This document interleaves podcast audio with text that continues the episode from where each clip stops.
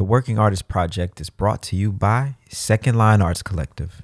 Learn how you can support at secondlinearts.org.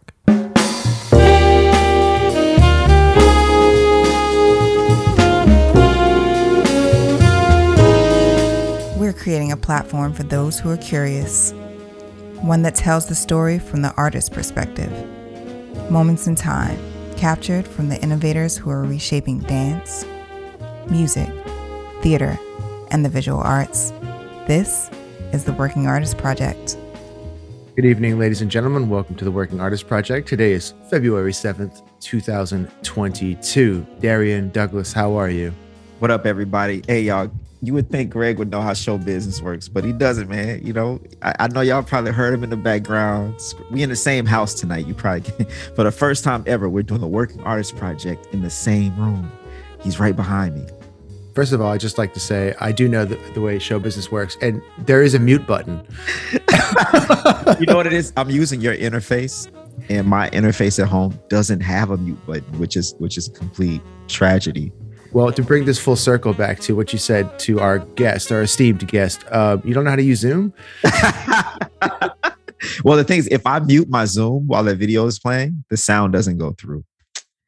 So anyway, y'all listen. Like I said, Greg don't know how to use technology. I'm the greatest thing ever. And we got we got one of Greg's best friends tonight on the show, Jake Saslow, and I'm gonna let Greg tell y'all more about him.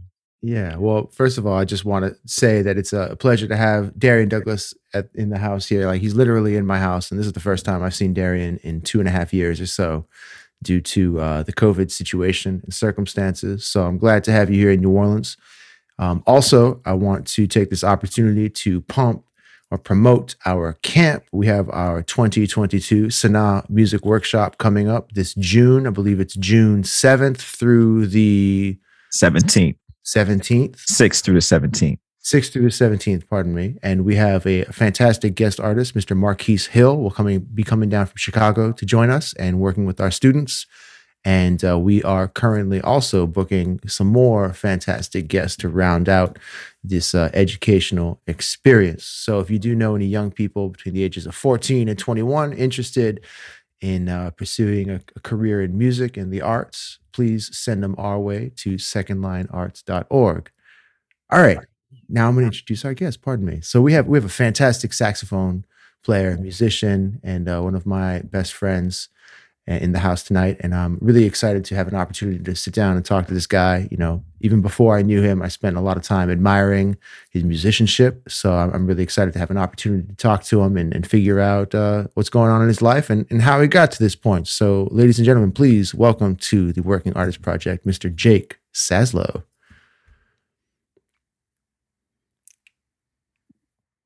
What's up, guys? Thanks for having me. Hey, Jake, My what's man. up? My man. Jake, what's good, man? Nothing much. It's been a while since I saw you, Darian. I Really know, man. see you again. It's been you, you look like you in a library somewhere, man. Yeah, my, uh, my home studio putting up these things. Only got halfway done, so okay, cool, cool. That's what's up. Well, you know, not to throw everyone's shit out there, but the, both you and Jake are new homeowners. So I see Jake he's got his studio happening. Hey, congratulations. Thanks, thanks. Hey, you're right, bro. Hey, yeah, I bought a house over in West Orange, New Jersey. So I'm I'm way in the suburbs. You know, I got a kid and stuff now, so I'm not as cool. I'm sure you live in Brooklyn in a brownstone or something. You know what I'm saying? Oh man, I'm I'm even like less cool than you. I'm in the suburbs of Salt Lake City, Utah, my friend. Oh shoot!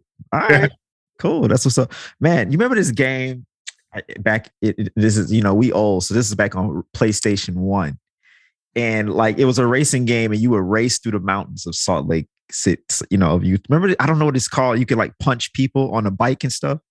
Did y'all play that game? that's all I know. I've never been out there in real life, but that's you know, USA. it was a dope game, man. Jake, what what you been up to, man? Um, been living out here, just just playing. Um, Greg and I have been doing uh, some some music touring the past few years, which has been awesome. And um, just trying to get more in touch with nature out here, playing music and and doing some fishing and stuff like that. Trying to learn how to ski. trying to get trying to get a nice little life balance happening. And that's that. Okay, so just so everyone, we, we can actually we should probably dig into this for just a moment. But y'all, Jake is an actual New Yorker. Like Jake is, he's one of those cats who was living in New York that was actually from New York. So for, I've known Jake as a New Yorker my entire life, and I believe how long you been in, in Salt Lake City these days? Uh, almost two years now. What? Yeah, I know. Jesus, wow. Two years in in next month. So how how does it feel to be out of the city and like what how how has your life changed in in the last last last two years? Yeah, I mean, well, first of all, I grew up um, on Long Island, you know, the suburbs of the city. So I'm not I'm not a you know a New Yorker New Yorker, but you know Long Island suburbs. Um, but yeah, I was living in the city for I guess over a decade, and then uh, pandemic hit, and worried about being like stuck in my tiny tiny apartment for who knows how long. So came out here for a little bit just to get some fresh air and kind of see how things unfolded, and really fell in love with it and decided to stay. And it's been dope. Yeah, that's what's up. Greg, I'm trying to get you to come out and visit. Darren, man, you should come out too. Hey, don't invite me, dog. I'll come live with you. Ask Greg, man. hey, you, you, know, you mentioned the, the, you know, the living in New York during the pandemic and and, and not wanting to be there because it's a, it's a funny thing that happens in New York. I don't know if I'm, I'm assuming you were in the city uh, at this time because you can't really get out if you need to get out because we rely so much on public transportation and and like even if you have a car, you probably remember this uh, um, during the World Trade Center, like everything shuts down, no one in, no one out, and and you're just in there stuck, man. And can you talk about how that feels and how you felt during the pandemic a, a little more in depth? And now that you're free in the mountains, running around naked in the snow. you know, I mean, I was thinking about that. Um, you know, I was, uh, I guess, uh, just started my my sophomore year. I'm at Manhattan School of Music when uh, the 9/11 happened, and yeah, it was crazy. Uh, no public transportation. People were just trying to get out of the city, just walking, you know, walking forever all the way, you know, miles up Broadway across the George W. GW Bridge. Um, yeah, that was definitely on my mind. Um, I didn't know what to expect. You know, I was definitely a little, a little scared of just being stuck with no way to get out or whatever. So I was looking at it like that. You know, when you're watching that, uh, watching a horror movie, there's always that scene in a horror movie where you're like yelling, like "Run, run, run!" They don't run. They never run. They never run. So I was like, "This is like that scene, man. I'm just gonna, I'm just gonna get out of here for a little bit, and see what happens." But, Bro, my my wife, all you know, she's a New Yorker too. She grew up in Brooklyn, and, so uh, during 9/11, you know, she was prepared to walk. She was in Manhattan, so she was trying to walk from Manhattan to Canarsie and you're a real New Yorker, so you know how fucking far that is. it's like, you know, but there was no choice. She was just like, well, I got to walk from Manhattan to Canarsie right now, you know. And the pandemic was especially scary because no one knew anything and we're all trapped in those small, tiny boxes with 30 billion people all around us, everybody getting sick and dying and ambulances. And so this is real stressful, man. I'm glad you got up out of here, man. So were you in West Orange the whole time, or did or is that a recent move?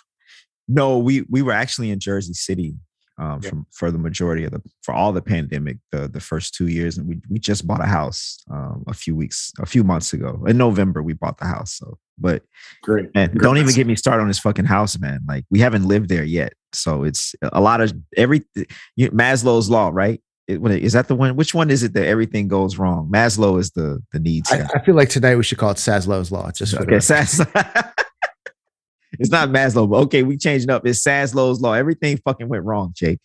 Yeah. I hope your house journey doesn't go like mine. Uh, uh, t- let me tell you. Uh, Friday, a guy crashed his car in my yard into my neighbor's house. So that's that's the life I'm living right now. Okay. I was expecting that. Yeah, right. but but anyway, so you out here making music and is is there music to be made out there or are there people? Absolutely. Yeah, I love it. I mean, it's a smaller scene, but um, but with that, there's is uh, you know a lot of warmth and um, you know camaraderie, and there's some there's some really nice players out here. So, so, so I'm enjoying it. What was what was the transition like? Because I mean, again, you know, you were pretty steeped into the the New Orleans or the the New York scene, and so transitioning to Salt Lake City, especially at a time of COVID, like what was the uh, process like of kind of like in you know becoming acquainted with a new scene and a, a new group of people? Yeah, I mean, it took some time just because you know everyone, you know, we're all just uh, everyone was quarantined and stuff like that. But um, I found everyone to be really uh, warm and welcoming and inviting, and um, it was just it was really great, really good feeling. So trying to uh, you know just give that back as well, which is which is very refreshing. You know, I mean, the New York scene is amazing, but also ruthless, and you know everything that comes with the you know the the the best and biggest jazz scene in the world. Um, you know, I don't know. It's it's kind of refreshing to to be a part of a, a smaller um, music scene. Do you find yourself still like being artistically challenged in the same way, or like how how how have you again like as an artist adjusted to being again in like maybe a smaller scene coming from New York, which is such an iconic place to be a jazz musician? Yeah, I mean, it's a good question. I think if you if you can bring that New York mindset and that New York mentality um, with you somewhere else, then you know then it's really an, amazing and inspiring kind of way to live. But yeah, if you live New York, you know, if you live that scene, you know, Darian, you know I'm talking about. It's just inspiring. You know, you feel like you're just growing as a as a musician, just you know, just walking down the street, just you know, running your errands or whatever. It's just like it feeds, you know, the city just has that energy. So if you can, if you can, uh, you know, channel that and bottle that up and bring that with you and keep that uh, that fire, it's it's harder because you need to have that that fire inside you. You know, New York, you have no choice because everyone's just uh, everyone's got the fire and you can't you can't escape it. Right, man. In New York, you hear motherfucker, you walking down the street, you hear motherfuckers playing a brunch gig, sounding like you know the, the the best musicians you ever heard in your life. You're just like, what the fuck is happening, dude? This is crazy. oh. You know, it's like, is that Kirk Whalum playing a brunch gig, or is, is, is that John Con- Coltrane on a brunch gig? The fuck going on out here? You know, it, yeah, it's it's nuts, man. But I'm I'm from Mississippi originally, so I know exactly what you mean. You got to bring that focus and intention to to wherever you are.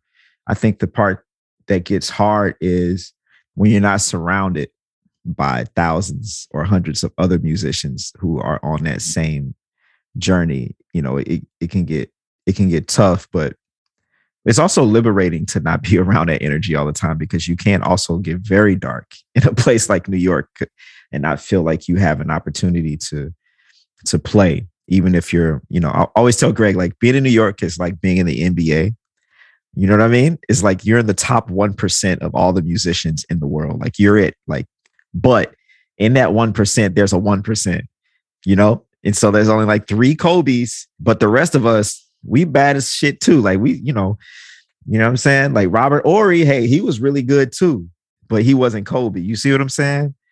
That's that's what I feel like New York is, man. Um, yeah, you gotta have the, you gotta have that positive mindset too, because you know some guys it can just be overwhelming. You know, guys can you know get dark and and want to just because it's so uh, so competitive. But if you keep that positive outlook, then it's the most inspiring musical place in the world for sure. So as a as a New Yorker, I mean, again, you're from I know you're from Long Island. I'm from New Orleans, but I'm really from Kenner. So it's like I feel like it's kind of the same thing, you know. Um, Who else is in your house, man? Everyone's la- I hear people laughing at you in the background. well, that's, that's, that's Darian. Like I'm Darian over here. Jake, Jake, come on. We have a live studio audience. This is a big production. Okay, a live studio. Nice, nice. Yeah. um, but yeah, like as a New Yorker growing up in the scene, like were you aware of the fact that like you were actually growing up kind of in the center of the jazz world? Was that something in your consciousness or was it just maybe as you got older and went to college in Manhattan School that maybe you saw the greatness of where you were?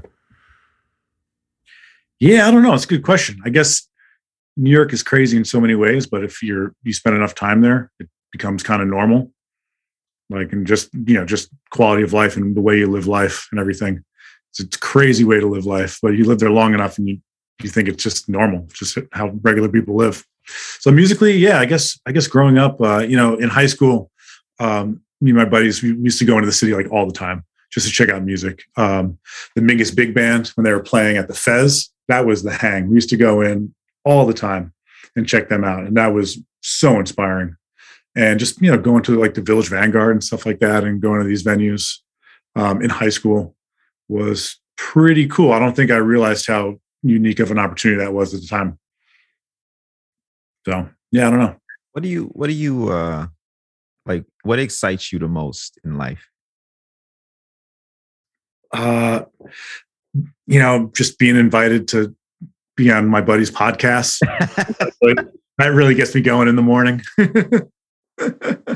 oh, really? But like what what is it do you think that brings you the most joy?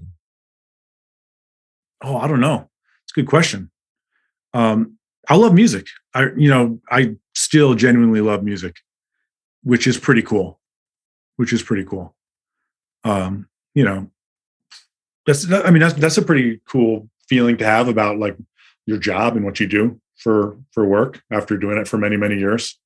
To just think about how much you still love it. Yeah, and yeah, still. Been, you know, I've been I've been uh, playing a lot of classical saxophone lately, and that's been bringing me all this this new joy, just like getting deeper into that than I ever have before. Just just approaching the saxophone from a totally you know different angle, music from a totally different angle. Um, it's just like never ending, like you know, uh, outlet of knowledge. You know, there's always more to learn, which is really really cool. Music, man. You know, me and music, we have this funny relationship where 72.3% of the time I'm in love with it. And then the rest of my life, I fucking hate it and I'm trying to figure out how to, you know, to live in a world where maybe I don't play music all the time, you know, because for me, it, which which I always and I tell Greg this is interesting, like like I, I felt like I loved music more when I was younger. I still love it now, but I loved it more then. Like I found other things that I, I like to do, and and especially in a pandemic, I was like, oh, there's some other you know parts of creative create creatively that I can like exercise, and it kind of pulls those strings that music used to pull for me. You know, I like that. I like that. Yeah, uh, balance is like life balance is just so important and so hard, especially as a musician. Um, I feel like I've been achieving a better life balance since I've been living out here. Uh, just more opportunity to to explore nature, go hiking, uh, go fishing, that sort of stuff. It's a really nice balance to have with music. You like a Bear Grylls motherfucker. You like you out there with your camera and shit. You know, just t- teaching people how to survive. It's like, yeah, I'm gonna go wrestle this bear, motherfucker. Now I'm gonna put my saxophone and, and, and put this snake to sleep and shit. That's what you be doing. Oh, no, man, I'm I'm like a city boy. I feel I'm so out of place out here. This nature stuff out here is a different, it's a different uh, different level. It's actually kind of dangerous. Some of this stuff you can't just be wandering around. but uh, yeah, it's fun. You know, I, I, had this crazy beard going. It was really disgusting. Like trying to like really embrace this mountain life, and yeah, it was really really gross. So I shaved it. You know, for the podcast, of course. Yeah. Did you really shave for the podcast? No. hey man, just I gotta say, you, you you got a great beard, man. When we were on the road, whenever it was and you had a beard. It was it was happening. Uh, we did um, we did this uh, uh, eight horn private with uh, Buble um, a couple weeks ago, and uh, he he called me uh, Fidel Castro after I took a solo. And He's like Fidel Castro, and I was like, yeah, all right, yeah, this is time. It's time to it's time to get rid of this thing. well, it's not throwing anyone under the bus or anything. but you know, you got a good look with that mustache, man. You still know, you're still rocking that. It's, it's good. I, I what was was there a, like a South Park episode, the pandemic special or something like that, where like everyone got mustaches. they would they would smoke the pandemic special. And they'd all grow mustaches. That's pretty. How, how, how long you been on the bubbly gig, man? Who me? Yeah, the bubbly gig. He is he okay with me calling him bubbly? We friends. Over eleven years now. Eleven. Yeah. Wow. That's like, a, that's like a marriage, bro. It's a long time. Yeah. How did you keep the gig? Why didn't you get fired? It's a great question. I don't know. Wait, Yeah. how, how, start from the top. How, how did you how did you even get the gig? Because I mean, for, for for those of you who are not familiar with Jake's like origin story, um, you know, just just Jake is one of the most accomplished musicians I've ever met in my life, and he participated in some of the the most prestigious, uh, you know, academic ventures you can you can participate in as a as a musician. And so, how how did you make that transition from like the Monk Institute into an organization like the Buble thing? Um, yeah, good question. You know, I want to ask you. You know, you, you you ever talk about how you got the Buble gig, Greg?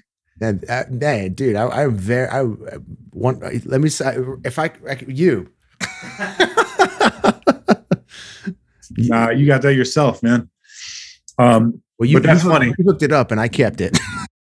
you know that. I mean, that's actually like what is this? What is this podcast? Working Artist Project?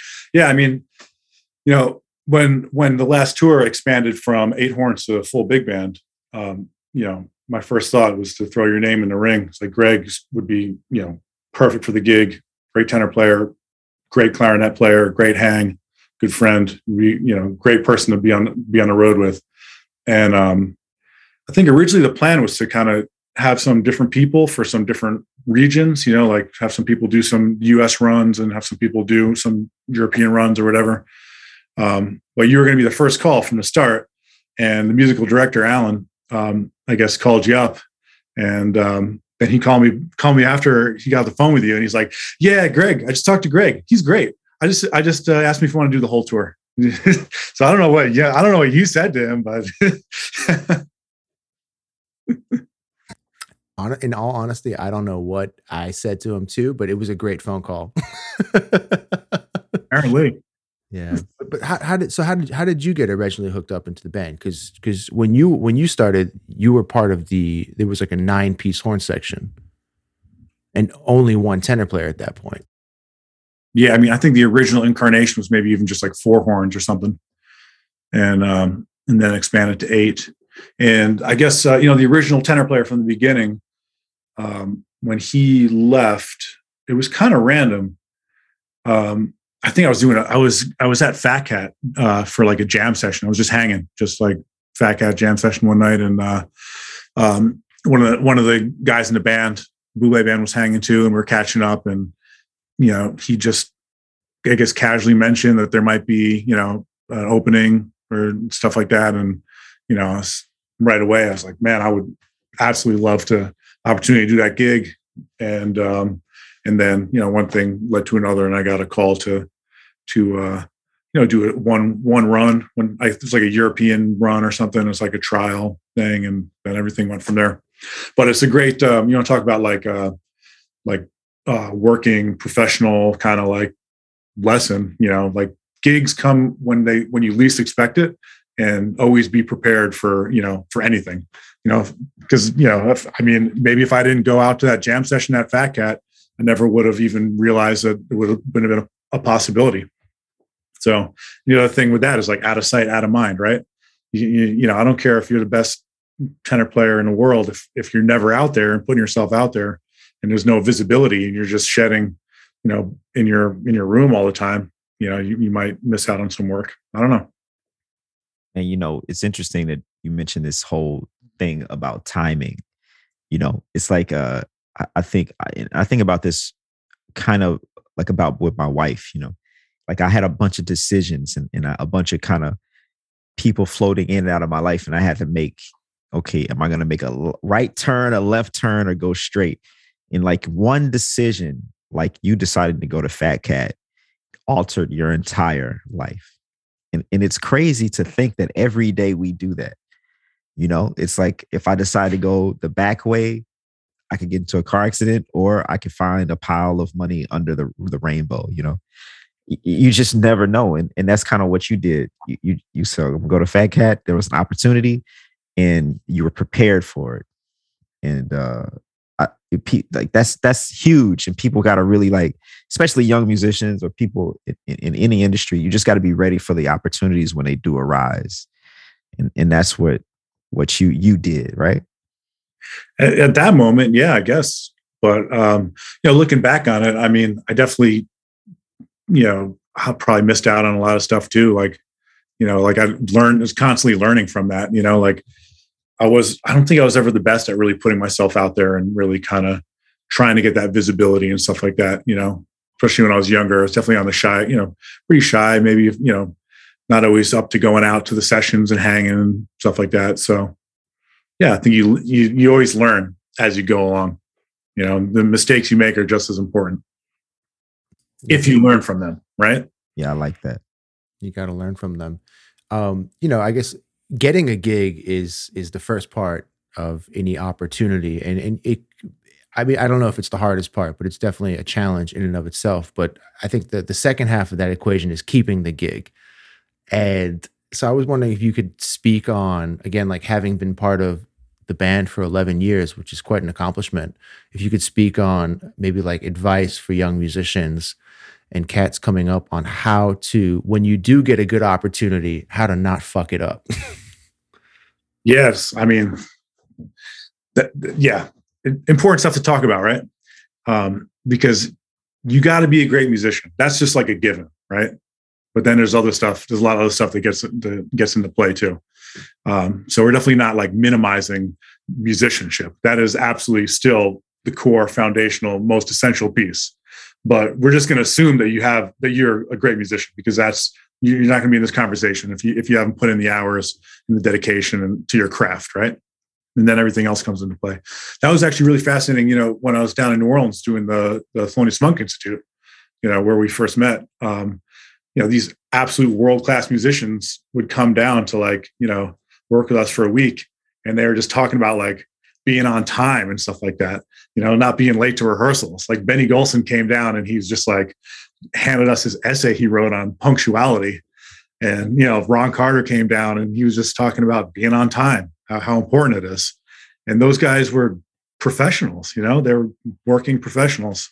And that stuff is so important. Ron Carter was talking to us about how important it is to tape your music properly, you know, like, you know, not being in a session and just like fumbling through like, you know, pages and pages blowing off your stand and stuff. Really funny. At the time, I was like, man, we can we can we talk, can we get a little talk? Let's talk about music. But then you look back on it as you start working more and you're like, yeah, okay. That that's really foundational and important stuff bro, I would say 99.5% of all the gigs that I haven't kept is because I'm on time every time. I'm so on time. If I'm not on time, I'm dead. You, you know what I'm saying? Like motherfuckers is like, yo, Darren is late. Did he get into a, a car accident? Did some, you know, did something major must have happened? You know, how important is that? I mean, yeah, Darian, let's call Darian. He's to be there. He's to be early. He's to be ready to go. Like, and that's another thing. It's not just being on time, being early.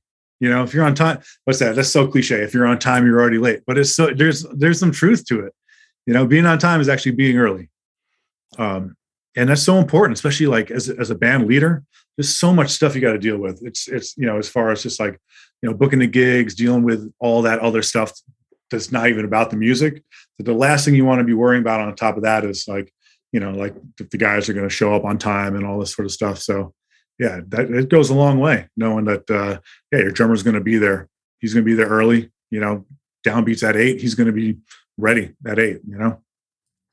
I think that's a challenging thing for young musicians to internalize, especially like when just coming out of school, when the only experience you have with music and and and like again, the industry is is through high school, college, and maybe a master's program or something. And, and let's say you're the the best cat in your program you know, if you're five minutes late, I'm sure the teacher's going to fuss at you. But if everyone else is really sad, you know, the, the red carpet kind of gets rolled out for you a little bit. But what's what's hard for young musicians to understand too is that like when you leave school, there's literally like a hundred of you who are just as good, if not better. And then those like little details, like, hey, are you on time? Uh, did you tape your music? Did you take a shower last night? Like, are you an asshole? you know, all those little like intangible things that maybe don't seem like a big deal at first. Like those to me, like those are the things that are actually really important when you're when you're doing a gig that's like again, like I think you told me this too. Like when you initially had the conversation about wanting to do Buble gig, you're like, look, you know, it's not the most challenging music in the world but you know the gig is a 24 hour gig it's not just an hour and a half um and you know the mu- the music is is challenging in its own way. It's good music. It's good charts, and it's a great horn section. So you can you can choose to make it challenging, or you can choose not to. And life, you know, is is more enjoyable to to make it challenging. There's always ways to grow, like um, playing in a big band section, phrasing, intonation, articulation, all that sort of stuff.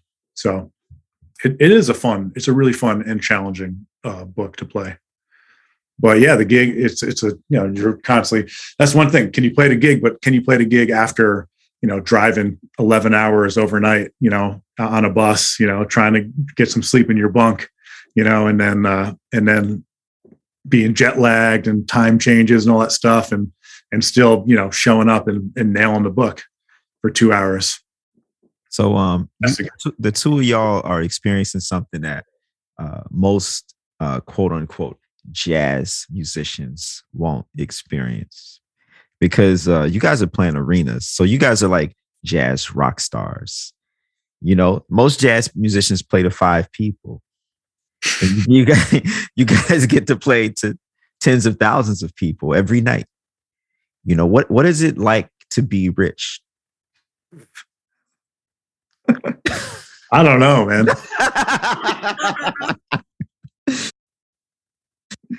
no, really, like you know, you're making you're making good money playing this music, and it's rare. What what's that like? What do you feel like? There's a responsibility. Do you feel guilty?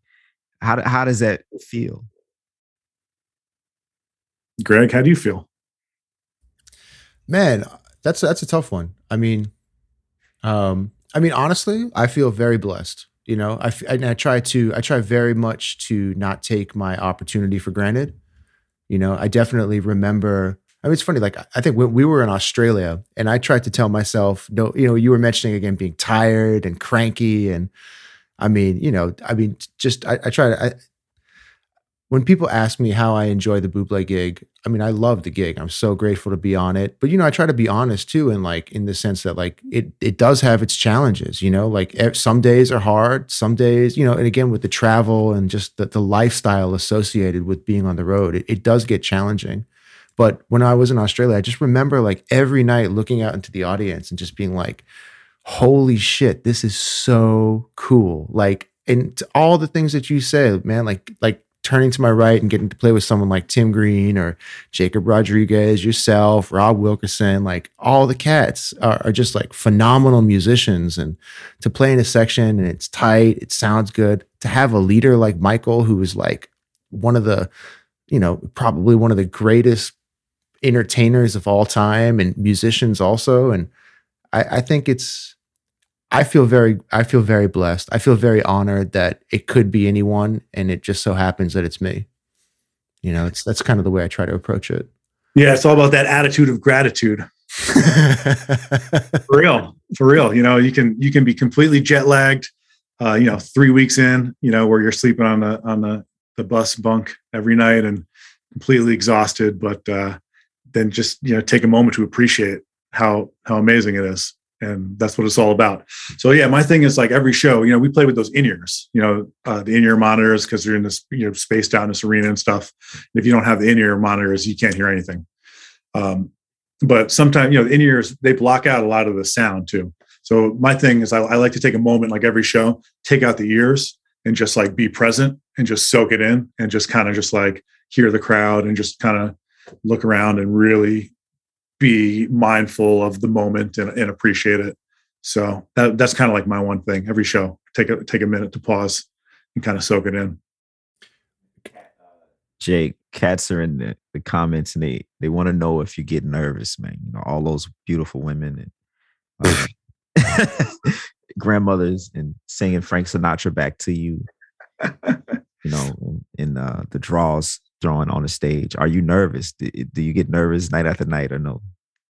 Yeah, at first I was getting really nervous when I first started doing a gig because um, I had this one solo and I had it was like um, I had to like jump out of my chair and then you know from and then the spotlight would just shine right on me and I just like have to start playing the solo and I would get really lightheaded because I'd get nervous and, and then I'd jump up and like, you know, I just feel like I was going to pass out and just trying to like, you know, I'm just like getting nervous. Like, man, I'm going to pass out, fall off stage, and then I'm going to get fired. Oh, this is going to be a nightmare.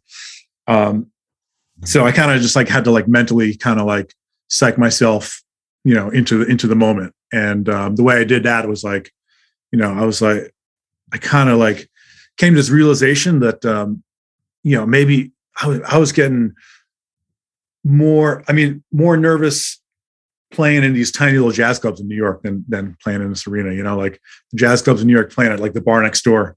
And yeah, it's like 20 people, but they're all like right there. They're, and so half the people are amazing musicians and they're actually, they're listening to every note you set, every note you play. And um, that's like really nerve wracking, that sort of stuff. So when you put that sort of stuff in perspective, then you know I started feeling a little bit more comfortable um, in that other you know context. Just it's all mental, but yeah, performance anxiety that's like that that's real, man, and everyone has it. If, you know, and my th- the way I was trying to think of it is, uh, if I don't feel a little nervous and I'm not really kind of like really present and in it. And it's kind of like it's a good thing to feel a little nervous because it means you're excited and and really in the moment and everything. So I kind of had to like mentally psych myself out in, in a way. And then and then I got more comfortable. I remember when the first the first the first gig that I was on, it was in Florida 2019 or something like that and i had a solo on like the seventh song or something like that and literally we uh, we went up on the on the stage and we were like and i was like holy fuck this is happening whether i like it or not like if i stand up or not the spotlight is still like gonna like come on might as well play yeah I was like i was like all right there's five songs there's four songs there's three songs holy shit there's two songs oh my god like there's one song oh dude this is happening oh my god oh my god but uh, yeah, I still get tremendously nervous when I have to stand up. Well, there was one yeah. story. There was one night that we were playing, and the song before we'd have like a little choreography, and I remember Jacob next to me. it was like right before my solo, like ten seconds before my solo, Jacob like kicked up his bari and knocked over his stand, and everything fell over, and everything fell over. And I just heard, I just heard, shit, fuck, and, and I turn and look, and I see him like fumbling everything around. And I was like, I try, I was like laughing so hard, and I was like, oh shit, like.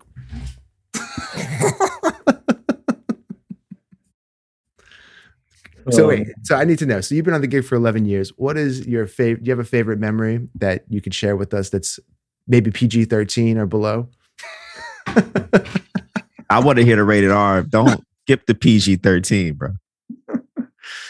I don't know, man. What's so many, so many, so many good times, so many fun times. I'm not really sure. Oh, is there one thing? Was there a moment where you were like, "Holy shit, I made it," or like, you just you were just like, "Well, what am I doing right now? like, how did I do this?" I don't know. I don't know. That's a great question. I don't have to think about it. Kind of put me on the spot there. But um, there's a lot of a lot of great moments. It's just it's just awesome. Man, what is it? What is it like this is something that was hard for me to kind of like acclimate to is like being on the road for three weeks and living that life. And then all of a sudden, like you get on a plane, you come home, and then it's like normal life. how how yes. is, is, that ever anything that like we gotta we, we gotta get deep into this because we all experience this shit. Come on, Jake. What you got for us, Jake? it's an adjustment. It's always an adjustment going back and forth like that for sure.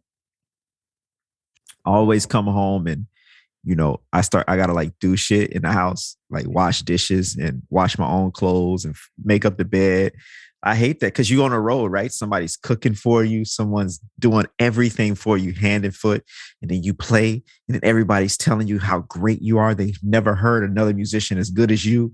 You know, your ego, and then you come home and like your family don't even care. You know what I'm saying? Like Jake, you know, like I told I was on the phone with my mom and my cousin, and I and she asked me something about music. And I was like, yo, Google me. And she was like, if I put your name in Google, something's gonna come up. And I was like, what? Yes, I'm famous. What you mean? That's like, you know what I'm saying? I've been every, I've been all over the world. You know what I'm saying? Every continent, up Antarctica. so I'm you. so you come home, don't nobody care, man. Welcome home, Jay. Yeah, yeah, Darian. I mean, you have you have a kid now, right? Yeah, man. She especially don't care. So yeah, yeah. And you know, the older you get, the the list of like chores you have to do when you get home just gets longer and longer. So I can only imagine, you know, having the kid involved too. You know, you come back from the road and then and then it, the work really starts, right? There's no there's no downtime anymore. yeah, your wife just hand you the baby. Here you go. but psych- psychologically though that it's it's kind of a mind fuck though like you you come from a place where everybody you, you you're a king and then all of a sudden you're just you're just jake. From state farm you know? You know it's it's such an interesting um like uh work life balance. And you know a lot of guys in the band have uh, families now and um it's kind of cool to see how how they navigate it because it, it can be done as long as you're all on the same page and stuff like that. Because when you get back home off the road you're able to really just commit to the family right? In a way that if you were you know if you were just at home and, and doing your monday through friday job would be you know that's a, a whole different unique set of challenges as far as schedule. So i mean that's i mean that's got to be kind of nice right? When you get home off the road and you can say to your wife like i'm here 100% let me let me take care of all this stuff. Now now you know take a break and relax and recharge your batteries and stuff like that. As long as you're on the same page right? Yeah yeah as long as you're on the same page it's it's it's work man. I don't know i'm, I'm always i'll say the hardest time i ever had like a really difficult time coming home uh just getting a readjusted or acclimated to my home life. And this is before i had a kid. It was my first trip to japan. And so you know you you probably been to japan. And you know in japan they they really they really gas you up man you're the greatest thing. I love you. Like they stand outside the club after you play and give you another standing ovation, you know. And then after a month of that, you come home feeling kind of, yeah, I'm a, you know, you know what I'm saying? You know, I'm a drummer. You saxophone players, y'all a little more modest, but not us drummers, you know. we got we got our egos, man. My ego was pumped to like 10 billion, dog. And I came home and got deflated walking down the streets of Brooklyn, man. It was terrible. but yeah, man. But but anyway, I guess we can get back to the to, to, the bubbly gig, man. Being being on this bubbly gig is a true opportunity, and and, and it, it's beautiful to see cats like you and Greg, uh, who who seem to be pretty level headed about it, even though you're like jazz rock stars. You know, it's it's just really on. I mean, I mean, I, I knew Michael Bubbly. I'm gonna call him Michael Bubbly forever. Was famous but then I like YouTubed it and really paid attention after Greg got on the gig, and I was like, "What the fuck is happening?" And I was like, "People like jazz." It was so shocking to me. People actually like jazz. So what's wrong with the music that I play and all these other motherfuckers? What's wrong? Do you tell me that, Jake? What's wrong with the rest of the jazz? Why don't they like us?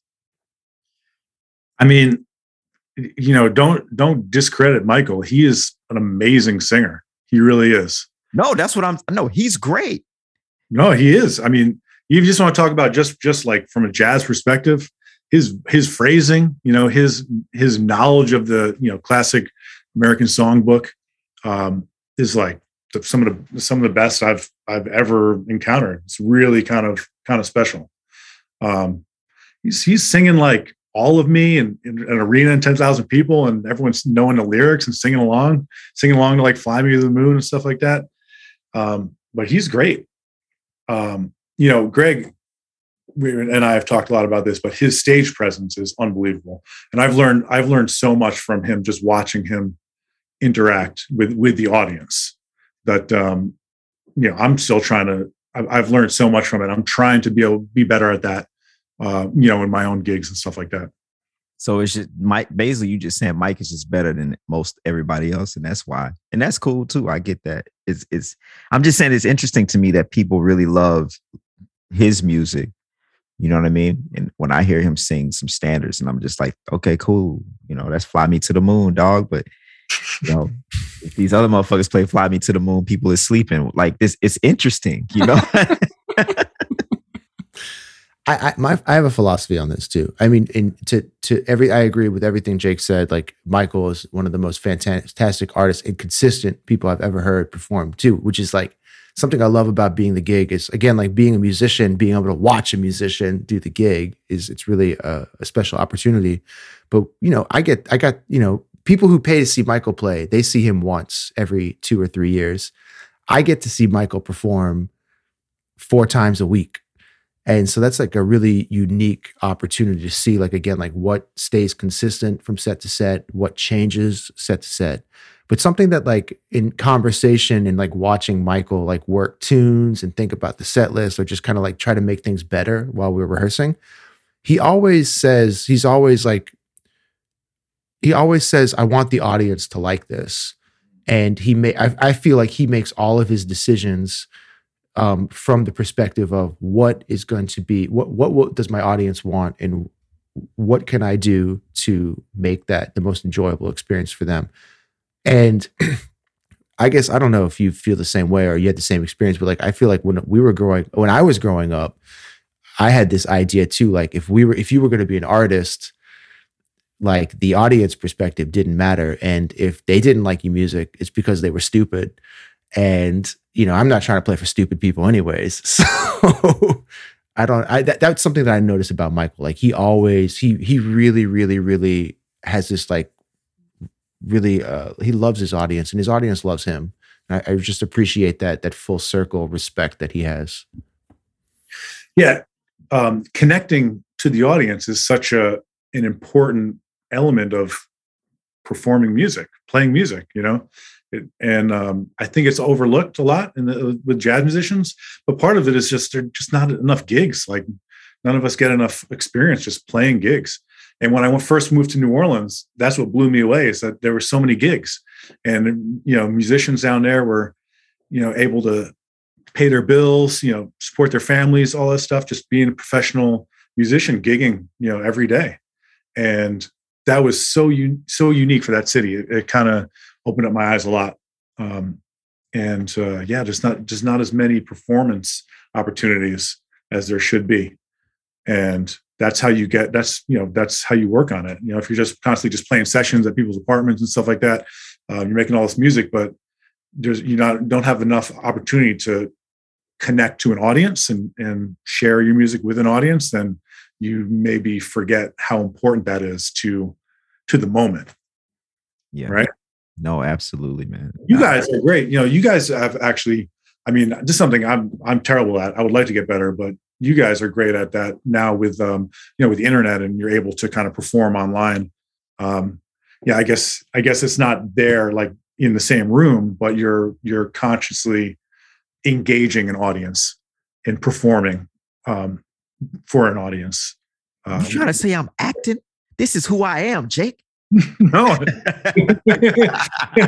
no, I'm talking about. Yeah, no, no, I'm I'm, I'm with you, I, and, I, yeah. and I agree with you, man. I agree with you 100. But you know what helped me is living in New Orleans because in New Orleans you gotta you gotta satisfy these tourists, baby. You gotta keep them drinking.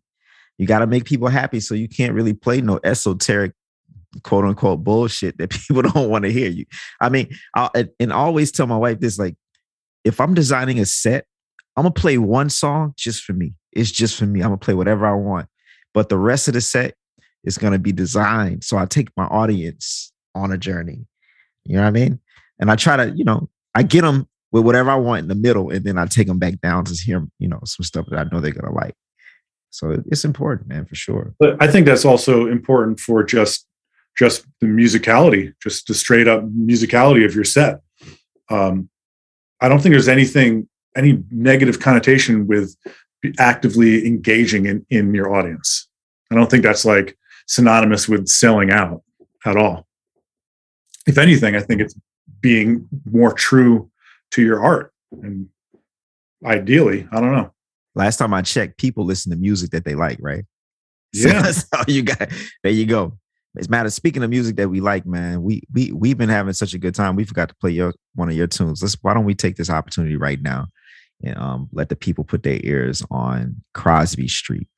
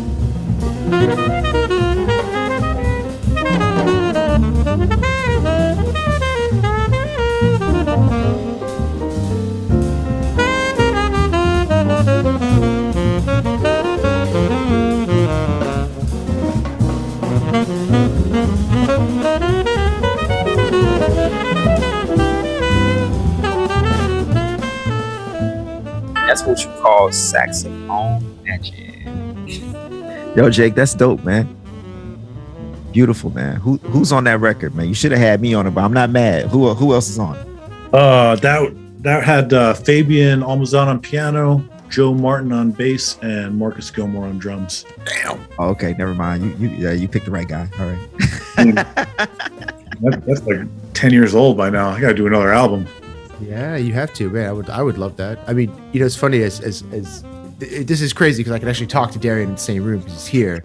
but as, as we were listening to the track, I was like, man, fuck, Jake is like like my favorite tenor player. You know, I it, you know as, as a as a young man at Loyola and getting to meet you at the Monk Institute, I, I always really like in all seriousness like have really appreciated the opportunity to like just be in the same room as you and listen to you warm up or play some tunes and things like that because because you know you you're one of those those few cats that embody so much history and again like you, you pay homage to the, the the lineage of the music while keeping it very modern and fresh and new at the same time and and you know just just wanted to throw you compliments and thank you for just being a bad motherfucker Appreciate that, Greg. I mean, you're a good friend.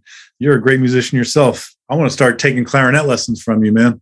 No don't no no don't no, no, no. just leave that to me leave this to me my my whole business plan in life has been like no one plays clarinet so i got this it's cool Yeah, I was, you know, I was ready to start taking some Zoom clarinet lessons from you during the pandemic. That, that's how that's how you know, like, man, you know, you got too much time on your hands. You're trying to, man, now's the time to learn clarinet again. Now, time to get this together. but the horn, I, you know, I had neglected that horn for so long that it needed an overhaul, and I sent out this local guy, and he took like like three months to overhaul the thing. And by the time I got it back, I was like, yeah. Uh, Got to move on. I moved on to something else. that ship has sailed so so you know man as I, I I was asking darian but i wanted to ask you um you know like we we all came up through through again like academia like going again through the, the performing arts high schools college programs and things of that sort are are there some things and so now you've been a musician working for the last 15 or so years were there some things that like in school that maybe you didn't learn but have learned over the last couple years as a working musician that have like that maybe surprised you or that has served you in a way that that was unexpected Um, well, I mean, the whole music industry kind of has been changing drastically. You know, I mean, i, I was getting my undergrad like 2000 to, to 2004 when the whole like internet and streaming and all that sort of stuff um, took off. So I think even the teachers were trying to navigate that that time. You know, so we're I don't think you know the you know we, you know you take a music business course and uh, no one even knew what you know what was happening. Everyone was just like taking it day by day, trying to figure out this whole new like um, you know model for for a music business. So that was just like a crazy time. But um, yeah, a lot of it. I mean, just the just the professionalism of being of just working. You know, you learn by by doing it. Um, now you guys grew up in New Orleans, so you know you guys had the opportunity to play when you were younger, more probably more than um, you know any other city in the world, really. Well, I grew up in Mississippi. You know, I'm from the Oh, country. you know I'm saying? I, I, but but but you're right about Greg and and all these New Orleanians. They definitely had more opportunity to, you know, to get the playing together earlier. You know, Oh, you didn't go to uh, the NOCCA, Darian. I keep on no, forgetting. no, no, nope. Yeah, yeah. I went to this other school, um, performing arts school. It's called uh, APAC, Academics and Performing Arts. I don't know if I don't know if it's still there, but Well, Yeah. When did you move to New Orleans? Ooh, what year was that? I can't never remember the year. I, I left New Orleans in 2012. It was 2012? I think 2008 to somewhere in there. And just for the record if anyone wants to go on youtube i'm pretty sure you could find like a high school recording of darian playing watermelon man what are you playing It's an elementary school recording. Yeah. My first drum solo. Do not look for that. It's pretty terrible. I can't wait to see that. Well, yeah, I mean, both you guys, you know, just being young in, in in New Orleans, being able to perform regularly as you're kind of educating yourself at that age is just so great. Um, and not a lot of people have that. So, yeah, that's a completely different sort of experience. Just all of a sudden being a professional and performing and gigging regularly. Um, there's just stuff you learn with that, and you see that. You know, you see that even now, like with some of the younger players that kind of get some really really nice gigs like um, at an early age and you just see the exponential growth that they have because there's just you know just having the opportunity to play professionally on a regular basis with great musicians um, is just just such an essential part of an education That's um, yeah Absolutely.